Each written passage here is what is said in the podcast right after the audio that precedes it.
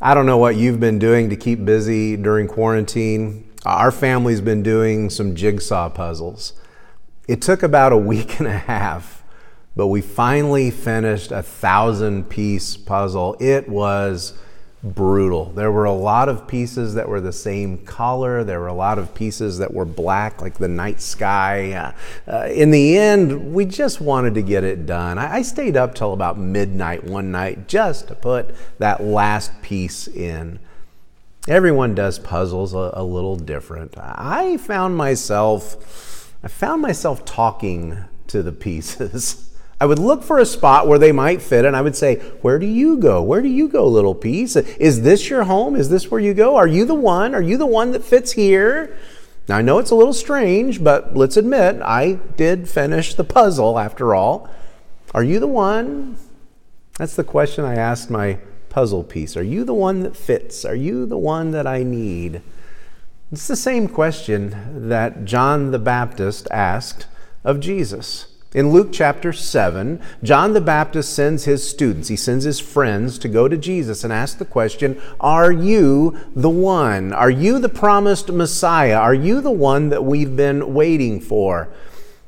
Is it worth it for us to put our faith in you? Is it worth it for us to give you our time, our energy, our devotion, our lives, and our love?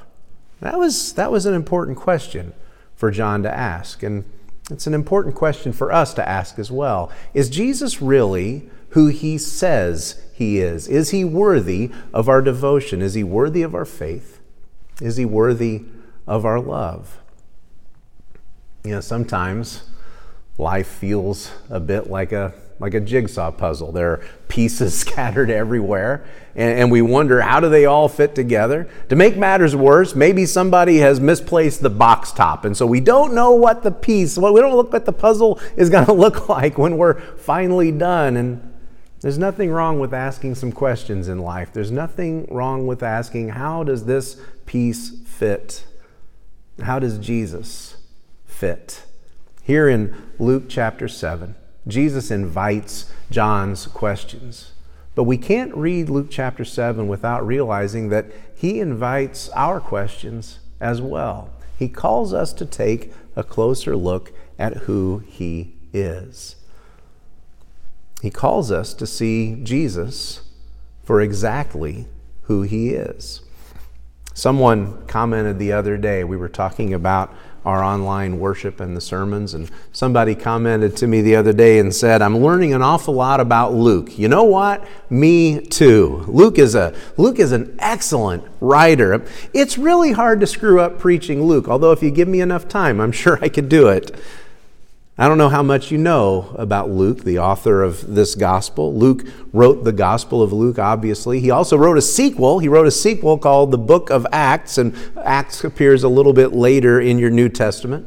We know that Luke was a doctor, so he was a professional, and we really get that sense as we read his writing. You get that sense that he's a professional. You also need to realize Luke is not an apostle. He's not one of those early original disciples, Luke was not born into the faith. He came to faith sometime later, maybe, maybe just like you. And so, for that reason, Luke calls us to examine the story of Jesus. Luke wants us to hear him. He wants us to know the story of Jesus just as he knows the story of Jesus. Here in chapter 7, he invites us to recap the story so far. We're about a third of the way through the gospel. So he invites us to kind of do a little recap to make sure that we're still focusing on Jesus. Now, to do that, he tells us the story of John the Baptist. We, we met John in chapter 1. In fact, we encountered John before we encountered Jesus. The, the Gospel of Luke begins with John. And we found John later out in the wilderness preaching and baptizing people in the Jordan River, preparing the way for the Lord. John was changing lives and calling people to new commitment to the Lord, calling people to a commitment to commit themselves to God in a way that cared for their neighbors, cared for their friends, even cared for their enemies. That was four chapters ago, though, and John's now in prison. John's in lockdown. A little worse than, quite a bit worse than the lockdown that you and I are in. And he's starting to hear, he's starting to hear stories about Jesus and the things that Jesus has been doing. And John's got one question Are you the one? Are you the right one? Are you worthy of the investment of our lives, the investment of our time, the investment of our energy and love and, and our devotion? John is asking a question that, well, maybe, maybe you might be asking also. Is Jesus really worth it? We begin in Luke chapter 7, verse 18. The disciples of John reported all these things to him. And John, calling two of his disciples to him, he sent them to the Lord, saying, Are you the one who is to come, or shall we look for another? And when the men had come to him, they said, John the Baptist has sent us to you, saying, Are you the one who is to come, or shall we look for another? Now, in that hour, he, that is Jesus, he healed many people of diseases and plagues and evil spirits. And on many who were blind, he bestowed sight. And he answered them, Go and tell John what you have seen and heard. The blind receive their sight, the lame walk, lepers are cleansed the deaf hear, the dead are raised up, the poor have good news preached to them, and blessed is the one who is not offended by me. Is Jesus the one? Jesus answers by saying, Look at what's happening. Look at the results. He says the, the lame walk and the lepers are cleansed of leprosy. We, we saw that happen back in chapter 5. He says the deaf hear and the dead are raised. We saw that last week as he raised the son of the widow of Nain. Jesus is saying, I have done everything that was expected of me. I have done everything that I said I would. This might be a question that, that you're asking. Who is Jesus and does it really make a difference? We hear a lot of talk about Jesus. Jesus is someone we talk a lot about. There are a lot of opinions about Jesus. Some of those opinions are good and some of those opinions are bad. There are a lot of feelings about Jesus. Some of those feelings are good, some of those feelings are, are very bad. That's why it's important for us to step back, as Luke has had us do here, and recenter the story not on who we feel Jesus might be, not on who we imagine he might be, but on what the Bible says about him, who we can know that he is. That's the test of understanding that Jesus must pass. And once we see Jesus for who he is, then we can find our strength in him. John asks the question, Are you the one? And Jesus sends messengers back saying, Tell him everything that you have seen. The people are healed, lives are made whole, people are changed, hope is restored. The last thing he offers to those messengers is a blessing. He says in verse 23 Blessed is the one who is not offended by me. Jesus is acknowledging the danger that uh, for us is not on who he is, but, but who we might assume he is. If our assumptions don't line up with who Jesus is, we might become offended. We might stumble. We might fall. We might find ourselves a, a mess. As an example for us of firm commitment and of, of strong faith, Jesus lifts up his cousin, John the Baptist. He, lifts him up as an example of confidence and, and strength. In verse 24, Jesus, we, we read, When John's messengers had gone, Jesus began to speak to the crowds concerning John. What did you go out into the wilderness to see? A reed shaken by the wind? You know, John, whose whole mission was built around declaring who Jesus was and that he was coming. John was not a reed shaken by the wind. He, he was not timid. He was not easily bent and easily, easily manipulated. John was firm. He was strong. He was confident in his faith. He goes on and says of John, What then did you go out to see? A man dressed in soft clothing? Well, behold, those who are dressed in splendid clothing and live in luxury, they're in king's courts. It'd be real easy for me to pick on the flashy dressing TV preachers and their, in their expensive suits here, but, but Jesus' point about John is more that John was not distracted by the things that this world offered him. Those things didn't own him because John allowed his life and his strength to be found in Jesus. When we do that, there's a confidence. When we do that, there is a confidence that comes through, and there is an unshakable faith. You know, back in the previous chapter, in chapter 6, we read about Jesus' sermon there in chapter 6, the Sermon on the Level Place, we called it. A sermon where everybody is standing on the same footing, everybody is standing on the same ground, no one is above anyone else. It's a sermon for everyone. And Jesus concluded that sermon in Luke chapter 6 with these words, beginning in verse 47 Everyone who comes to me and hears my words and does them, I will show you what he is like. He is like a man building a house who dug deep and laid the foundation on the rock. And when the flood arose, the stream broke against the house, and it could not shaken. It could not be shaken because it had been well built. But the one who hears and does not do them is like a man who built a house on the ground without a foundation. When the streams broke against it, immediately it fell, and the ruin of that house was great. That kind of foundation that doesn't uh, doesn't come. That, that kind of foundation doesn't come with our shifting whims and wants with our shifting opinions about who jesus might be. It comes from the strength we gain by making jesus christ the foundation of our lives.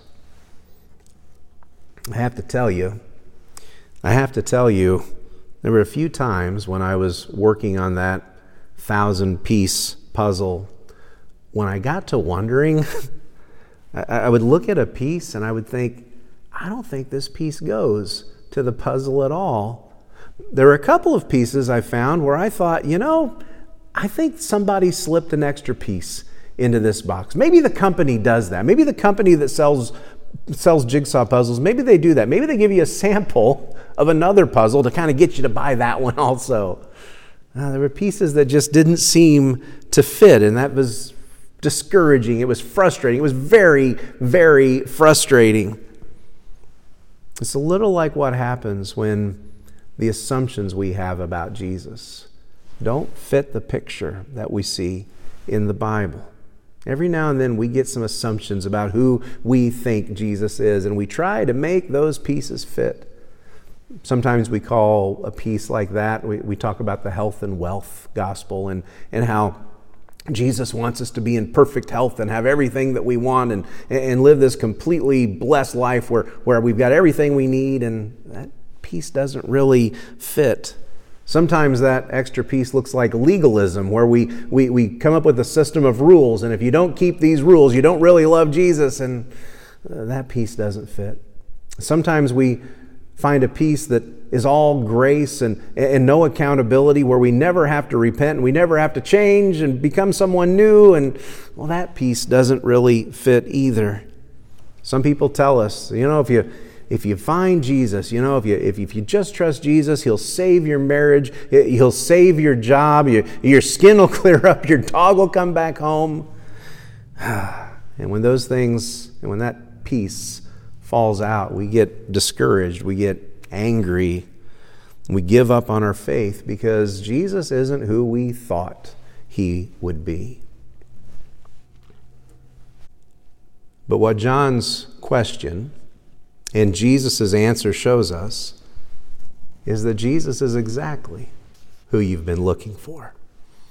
You need to hear the last thing that Jesus says about John the Baptist. In verse 28, Jesus says, I tell you, among those born of women, none is greater than John the Baptist. Yet the one who is least in the kingdom of God is greater than he. It'd be really easy for us to look like to look at someone like John and say, "Yeah, Brett, faith like John the Baptist, that would be great." But but that's John the Baptist. I mean, he was chosen before he was even born. He was raised by godly parents. He was a man who saw Jesus firsthand and and he knew his power and knew his presence. But Jesus reminds us that the very least of these, the very least of us is greater than John. Luke includes that for the people who read his gospel first. Luke includes that point because the people he was writing to needed to hear that. Luke's audience had been through an awful lot. They were persecuted for their beliefs. They're key leaders, men of faith, and, and the strong men that they relied on, men like Peter and, and Paul, uh, they had been killed by the, by the Romans. And those who, had, who were left, they were facing troubles. They were facing poverty and sickness. They were very weak and they felt very small and insignificant and powerless and afraid and alone. They needed to hear this. And in Jesus' next statement to them, we hear echoes of, of our own generation. Jesus says in verse 31 To what then shall I compare the people of this generation? What are they like? They are like children sitting in the marketplace, calling to one another, We played the flute for you, and you did not dance. We sang a dirge, and you did not weep. For John the Baptist has come, eating no bread and drinking no wine, and you say, Well, he has a demon. And the Son of Man has come, eating and drinking, and you say, Look at him a glutton and a drunkard, a friend of tax collectors and sinners. Now, I want to admit to you, this, this sounds a little complicated, but walk through this with me. Jesus was comparing his generation with children who are never satisfied no matter what you give them. Does that sound familiar at all? He says, We played the flute for you, but you didn't dance. We sang sad songs for you, but you, you didn't cry. There are always going to be those who have expectations that will not be met. And the question that Luke, or the question that Jesus is asking of his generation, that Luke is asking of his generation, and that we might ask of our own generation is where do those expectations come from? Are they part of who Jesus promised he would be? Or are they some piece of the puzzle that someone else added? But if you're looking for a Savior. If you're looking for a Savior, Jesus is there. If you're needing healing and, and restoration and hope, Jesus is there. If you need a Prince of Peace in a world of chaos, Jesus is there. If, if life feels like it is crumbling around you and you need a firm foundation, Jesus is there. One of the things I love about our church. One of the things that's so vital in being part of a church is I can point to people who are part of our church, who are part of that family. I can point to people who prove the effectiveness of faith. Around here, there are people who have faced cancer. There are people who have faced illnesses. There are people who have faced divorce and depression and disabilities and death. But they faced it with the support of a loving church, a caring family, and an amazing Savior. They've tossed out those puzzle pieces that never really fit, and they've seen Jesus for who he promises to be. And you'll see Jesus for exactly who he promises to be. You'll find that he is exactly who you're looking for. Jesus begins this section by telling John's disciples, Go tell John what you've seen and heard. And then he ends this section by speaking to the crowd and saying, Yet wisdom is justified by all her children. Wisdom is justified by all her children. In other words, wisdom is proven true by what it produces, uh, by what has been birthed through it. Today we would say something like, the proof is in the pudding, right? We would say that the proof that it's pudding, the proof that it's that it worked, that the recipe worked is in what it produced, that it tastes right, that it looks right. What's the final result of faith? If it's panic, if it's worry, if it's fear, then it's not proven to be true. But if it's peace, if it's forgiveness, if it's wholeness and hope, then what you've found is valuable. What you've found is real. You've found Jesus. You found the Savior that you need. And I can tell you that in Jesus, I've found wholeness, I've found hope, I've known forgiveness, and I've known peace. And I can point to a whole host of people out there who have found the same thing. Sometimes they learned that they had to toss an extra piece out, that piece of their own, their own expectations, their piece of their, of their own desires. And when they did, Jesus proved to them that he fulfilled every requirement to be their Savior. He passed that test, and blessed is the one who finds their hope in him. What I love about this passage is Jesus invites their questions just like he continues to invite your questions. If you have questions, don't be afraid to ask them. Don't be afraid to seek out the truth. Jesus invites us to know him. That's one thing that we see all the way through Luke's gospel. People with questions, people with problems and struggles, Jesus invites them to the table and he engages them. He meets them there. That's one of the reasons why we feel like communion is important because it's an opportunity every time for us to encounter Jesus again, to engage Him, to know His presence, to know who He is, and come to know what He offers. If you've got communion ready at your home, let's take a moment and pray, and then I invite you to take. Will you pray with me? Father, I pray for my friends. I pray for those who, who have put their trust in you I pray for the ones who still have some questions. And I thank you that you have invited them, questions and all, into your presence. That you've invited them into your word, you've invited them into your heart to prove to them exactly who you are. Today, Father, we remember the body broken. We remember the blood shed. We remember the, the price that was paid so that we might not only have forgiveness, that we might not only have eternal life, but that we might know you, truly know you. And I pray for those taking today that you'll meet them in this time, that they will know your presence and know your peace. It's in Jesus' name we pray. Amen. God bless. Go in peace.